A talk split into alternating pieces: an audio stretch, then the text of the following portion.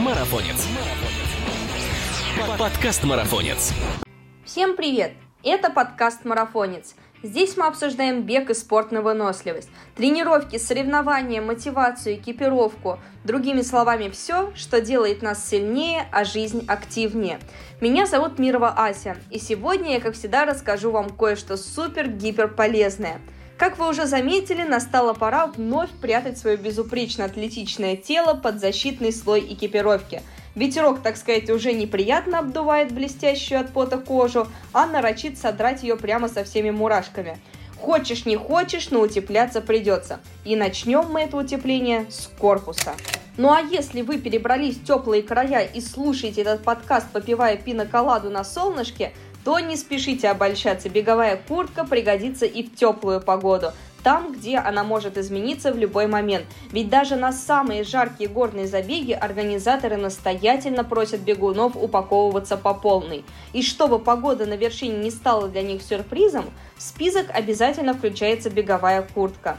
Чего, оказывается, только не натягивают на себя эти бегуны. В магазинах можно наткнуться и на ветровки, на мембранки, софтшеллы. Вот только для чего это все нужно и для какой погоды, непонятно. Но спокойствие. Мы подготовили для вас руководство по выбору куртки, чтобы было проще разобраться в ассортименте и найти подходящую модель. Хотя, прежде чем перейти к делу, объясню, чем, собственно, отличается беговая куртка от обычной. Именно беговая куртка будет всегда лучше любой, даже самой функциональной верхней одежды. Беговая куртка обладает рядом отличительных свойств, которые делают ее подходящей для активного спорта.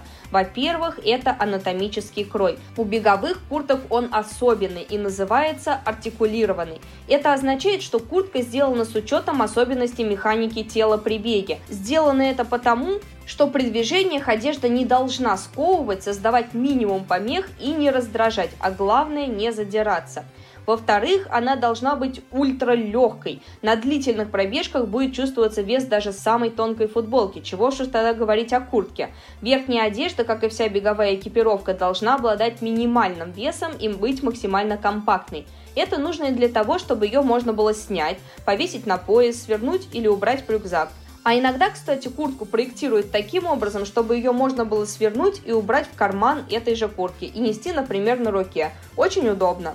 Она должна обладать дышащими свойствами. Она минимально препятствует отводу влаги от тела и умеет выпускать влагу на поверхность материала.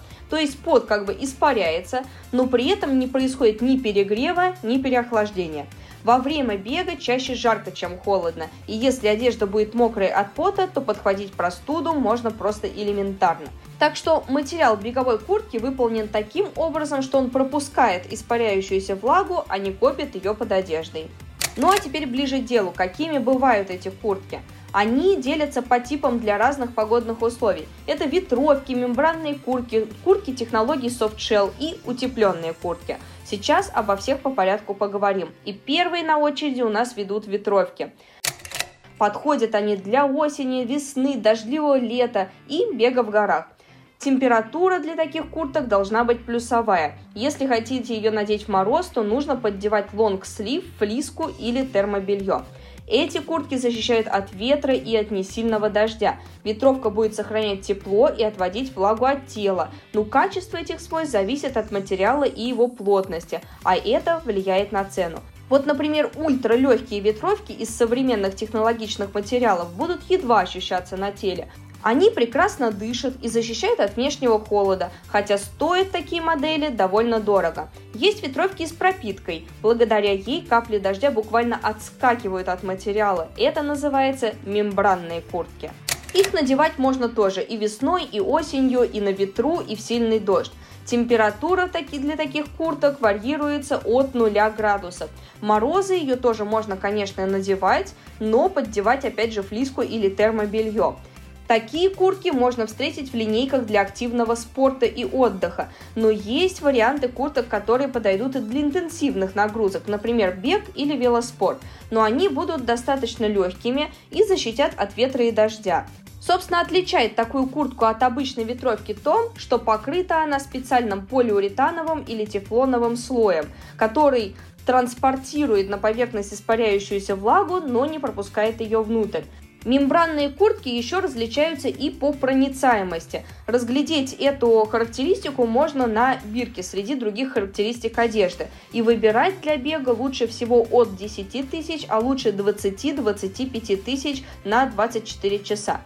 Кстати, мембранки очень часто являются обязательным элементом в экипировке трейлранеров, и многие организаторы обязуют участников брать такие ветровки, на, особенно на горные забеги. Это включено в обязательное снаряжение. И если вы не имеете такой куртки, то организатор имеет право вас даже развернуть перед самым стартом. А кому хочется уезжать домой с пустыми руками, особенно если вы поперлись на эту горку куда-нибудь за 3 земель? Для соревнований такая куртка незаменима, а вот брать ее для тренировок или нет, решайте сами. Это уж исходя из бюджета, ведь такие куртки довольно дорогие. На очереди идет куртка из материала Soft Shell. Она подходит и для зимы, и для осени, и для весны. Кстати, ее можно носить и в мороз, и в снег, и в дождь, и в сильный ветер. Эта куртка будет отлично вас защищать. Температура для нее может быть даже ниже нуля, то есть такую куртку можно надевать при минусовых температурах. Softshell, собственно, это комбинация базового принципа три слоя одежды, только это все собрано в одной куртке. Softshell куртка состоит из трех элементов. Первый – не пропускает дождь и ветер, второй – отводит влагу, а третий, собственно, греет. Снаружи этот материал такой же гидрофобный, как и у мембранки, плюс он еще и не пропускает ветер. Внутри утеплителя может быть флис, при этом дышащие свойства у софтшелла, кстати, даже лучше, чем у мембранки. Но, опять же, может это звучит на самом деле и круче, и дешевле, но на соревнования вам все-таки придется приобретать то, что указано в обязательном снаряжении. Здесь, наверное, будет не лишним привести пример из собственной жизни, когда я на одну из э, горных гонок, это был ультрамарафон, приперлась с курткой материала Soft Shell и думала, что меня благополучно с ним пропустят, потому что он же имеет все те же самые свойства, что и мембранка. Но оказалось, что такой вариант не прокатил, и организаторы благополучно развернули меня домой. И если бы я не выкрутилась из ситуации, купив на Экспо мембранную куртку за 20 тысяч, никакой ультрамарафон я бы не побежала. Конечно, если подойти к этому делу с умом и не в торопях, то найти такую куртку можно и в районе 8 тысяч, особенно когда идут межсезонные распродажи. Так что обязательно отправляясь на гонку, проверяйте рекомендации и требования к обязательному снаряжению участника. И, конечно же, делайте это заранее, чтобы был вариант либо одолжить у кого-то эту куртку, либо купить собственную. А мы двигаемся дальше к утепленным курткам. В зимние морозы опытные бегуны предпочитают надевать по старинке те самые три слоя. Это отвод влаги, утепление и внешняя защита от ветра. И в этом варианте роль утеплителя отвода влаги выполняет термобелье и лонгслив. Ну а от внешнего воздействия защищает ветровка или мембранка. Но если уж очень хочется утепленную куртку, то стоит выбирать не пуховик, а куртку на синтетическом утеплителе. Итак, еще раз резюмируем, на что нужно обратить внимание при выборе беговой куртки. В характеристике в описании товаров должны быть указаны следующие свойства. Указание веса. Легкий вес, как правило, обозначается словом lightweight. И вес, кстати, указывается в граммах или в унциях, так что будьте внимательны. Второе свойство – это водонепроницаемость, обозначение дышащих свойств. Водоотталкивающая пропитка обычно обозначается аббревиатурой от Durable Water Repellent. Водостойкость измеряется и указывается в граммах на 24 часа, и обозначается она такой аббревиатурой. Moisture Vapor Transmission Rate – Буквально это означает, сколько грамм влаги пройдет через квадратные миллиметры одежды за сутки. Вариант обозначения может быть такой. 10 тысяч грамм на метр квадратный за 24 часа. И чем выше этот показатель, тем лучше водонепроницаемость. Дышащие свойства, как правило, обозначаются таким словосочетанием resistance to evaporating heat transfer. Оно говорит о способности материала пропускать испаряющуюся влагу наружу. Утеплители могут обозначаться разными вариантами. Например, синтетические утеплители – это Thinsulate, Polartec Alpha и другие. Так что же отличает хорошую беговую куртку от нехорошей? Давайте перечислим те характеристики, которые должны быть у куртки достойной наших беговых читателей. При выборе любой беговой экипировки важно хотя бы минимально понимать свои предпочтения по количеству одежды и знать привычки, а также понимать личные температурные ощущения. Предположим, что все это вы уже знаете, и поэтому разберемся в элементах беговой экипировки. Ну, конечно же, чтобы понять, что из этого понадобится, а что нет. Начнем, пожалуй, с капюшона. Вопрос, нужен он или нет, э, из области личных предпочтений. В принципе, функционален и незаменим он только в дождь, но его можно использовать и когда хочется накинуть что-нибудь на голову, чтобы не остыть во время тренировки, если промокла голова, если вы выбежали с мокрыми волосами, к девчонкам относится, или если вы просто не хотите, чтобы волосы цеплялись за ветки деревьев, например.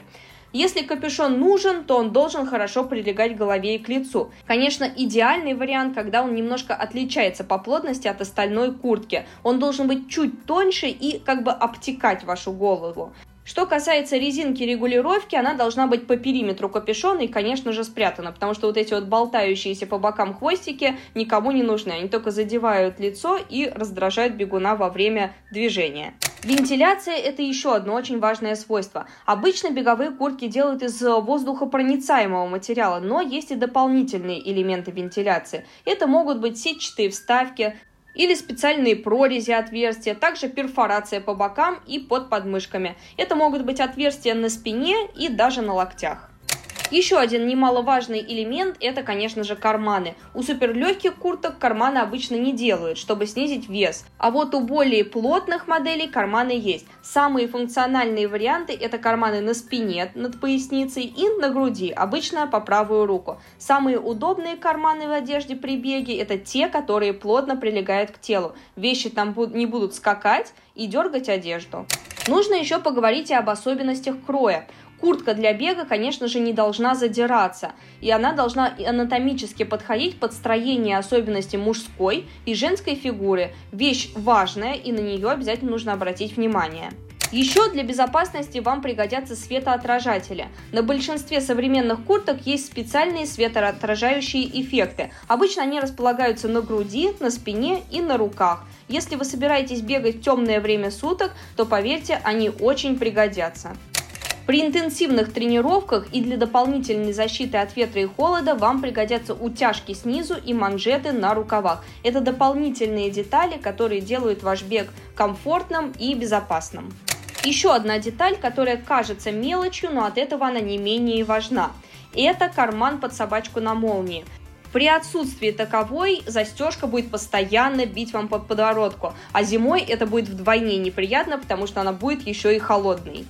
Осталось поговорить лишь о частых ошибок при выборе этой самой беговой куртки. Держите их в голове и, пожалуйста, не совершайте. Например, вы можете купить не тот размер. Если куртка будет мала, то в ней будет очень неудобно двигаться. Если же она будет велика, она будет порусить и собирать поток встречного воздуха. Покупать слишком теплую куртку тоже не надо. При беге очень трудно на самом деле замерзнуть, а вот перегреться намного проще. Лучше купить легкую ветровку или мембранку и поддеть под нее флиску или термобелье.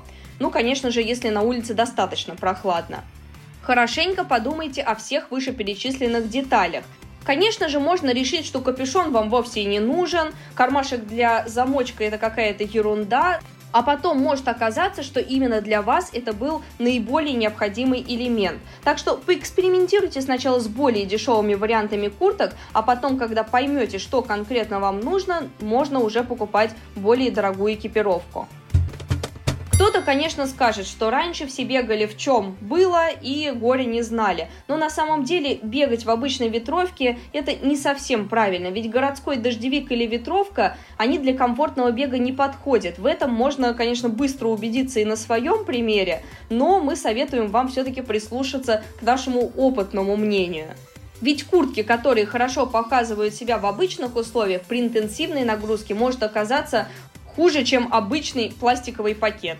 Ну а примеры беговых курток разных брендов вы можете посмотреть в одноименной статье на нашем сайте Марафонец. Там у нас ветровки от э, самых дешевых до наиболее дорогих, а также ветровки, заточенные под разные функции, разные предпочтения и, конечно же, цели. Ну, после такой курточной экскурсии теперь замерзнуть не должен никто. Берегите себя, доверяйте мнению марафонца и подбирайте только правильную экипировку. За замечательные советы мы говорим спасибо автору нашей статьи Елене Матвеевой. А я напоминаю, что для вас сейчас звучал подкаст «Марафонец» и озвучила его я, Мирова Ася. И не забывайте подписываться на нас на тех платформах, на которых вы слушаете подкасты. Впереди еще много интересных тем и гостей. Пока!